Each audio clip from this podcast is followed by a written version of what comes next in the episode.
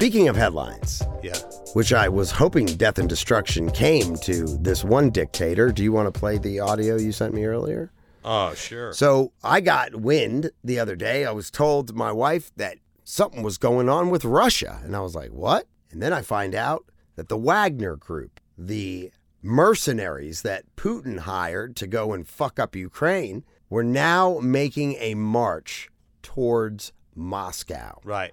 Now I heard, what's his name? Perga, uh, Perg, uh, what, I can't pronounce his name. Anyway, Prigozhin. Prigozhin, the leader of the Wagner group, and Yes. what around fifty thousand mercenaries. And Yeah, I mean they're basically the Wagner group, as they call the it. Wagner. Wagner. They're they're like special ops, and they weren't like a part of the regular army. So the Wagner group could operate in foreign areas, but I mean, on a global scale, these guys kick ass, right? And apparently, this Prigozhin guy, who's the leader of the Wagner group and like one of Putin's boys for a long time, thought he had the support of the oligarchs and the people of Russia to oust Putin. So what he did is he went and like 5,000 of them, I think, started to surround Moscow. Right. And then basically the rest of them ran. And the oligarchs who he thought he had support from fled the country. And then he was just left there like a dummy. You know what I'm saying? I thought Putin probably bought him off. No, he didn't have the level of support that he thought he had.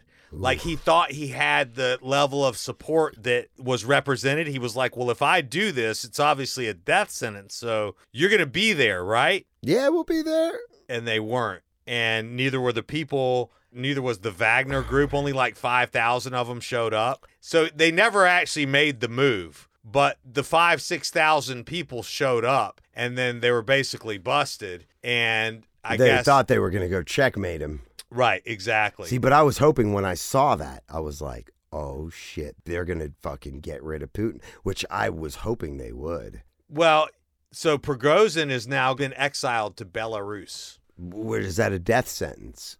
It's not really a death sentence, it's just that you can never come back to Russia.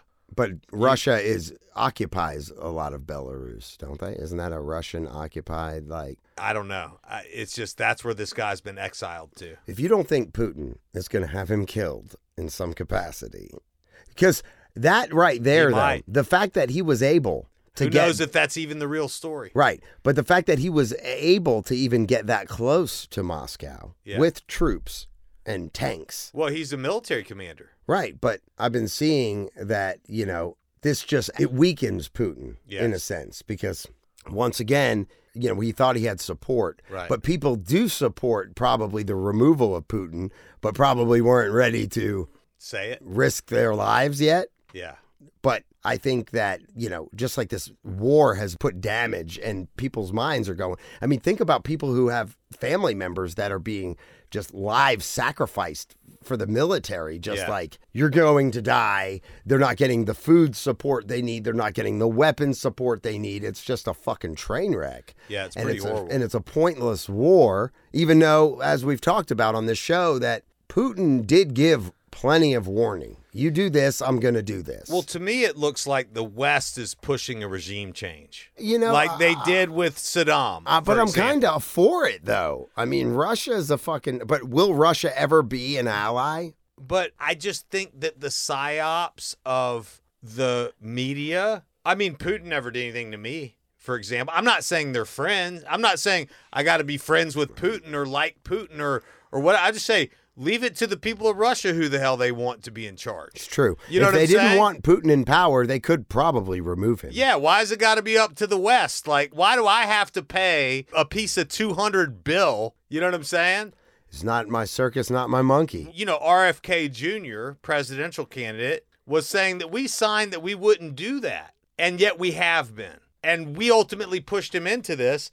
And now, guess who's the greatest spender of the defense? So it's obvious that the West is trying to push a regime change. I just don't know if who you get is worse. And we got our own problem. That's my whole point. Why don't we fix the shit here in America? Like, why do we have to give a fuck? You know what I'm saying? right, right. Why do I even have to care? Why don't we get some of the poor people Yeah. in L.A. Yeah. and fucking where else is it just running rampant? San Uh, Fran. Yeah, I mean, like, all the major cities here in Atlanta. I mean, yeah, the homeless. The homeless. Why can't we feed some of these motherfuckers? Right. Why don't we build housing? You know, I mean, there's so much that we could do for our own country, strengthening our own borders. We'd have 15 million people come across the border since Biden took office. You know, whether you like Biden or not, that's just the way it is, right? So a lot of people are for open border. I mean, just saying, we've got our own set of shit. So anyway, you want me to play this?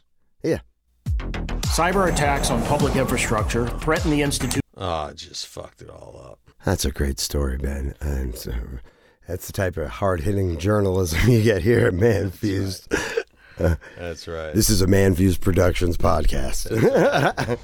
So, breaking right now, Vladimir Putin now meeting with the heads of Russian security services after speaking to the people of Russia about the uprising that occurred over the weekend. Senior Foreign Affairs correspondent Greg Palkot live from Kiev with the breakdown of what Vladimir Putin just said to the Russian people. Hi, Greg.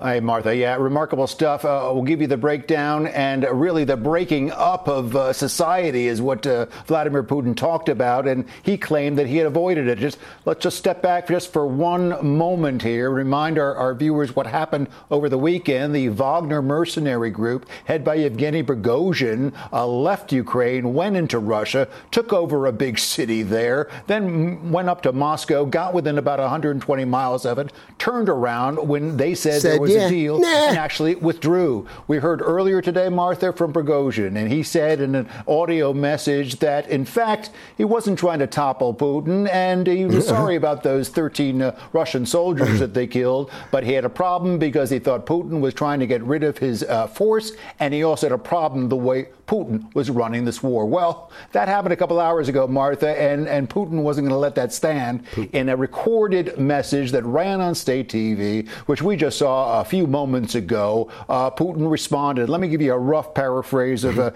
a key part of part of this uh, message. He said, Get and I'm quoting lawn. here, from the very beginning of the events, all necessary decisions were immediately taken to neutralize the threat, to protect the constitutional order, life, and safety of our citizens. An armed rebellion would have been suppressed in any case. He went on to say the organizers of the rebellion, betraying their country, their people, betrayed those who were dragged into the crime. They lied to them, pushed them to death under fire to shoot at their own. It was this outcome fratricidal that Russia's enemies wanted. So basically, Martha, uh, Putin Fratricidal. raising the like specter of word. civil war in his country, and he Friendly is claiming fire. that he's the one that get killed by avoided the civil fire. war, Fine. that headed that off. Uh, he was a little bit uh, vague about the future of the Wagner force. He said they could either sign up with the uh, uh, Russian military or go to neighboring Belarus. Remember, in that deal that ended this all on Saturday, supposedly Prigozhin, the leader, would go to Belarus, and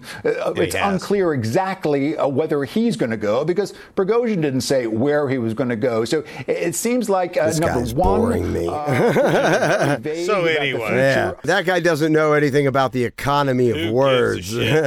Point being, you know, why is this our fucking problem? You know what I mean? Like, yeah, I don't fucking know. I mean, to me, it's a distraction.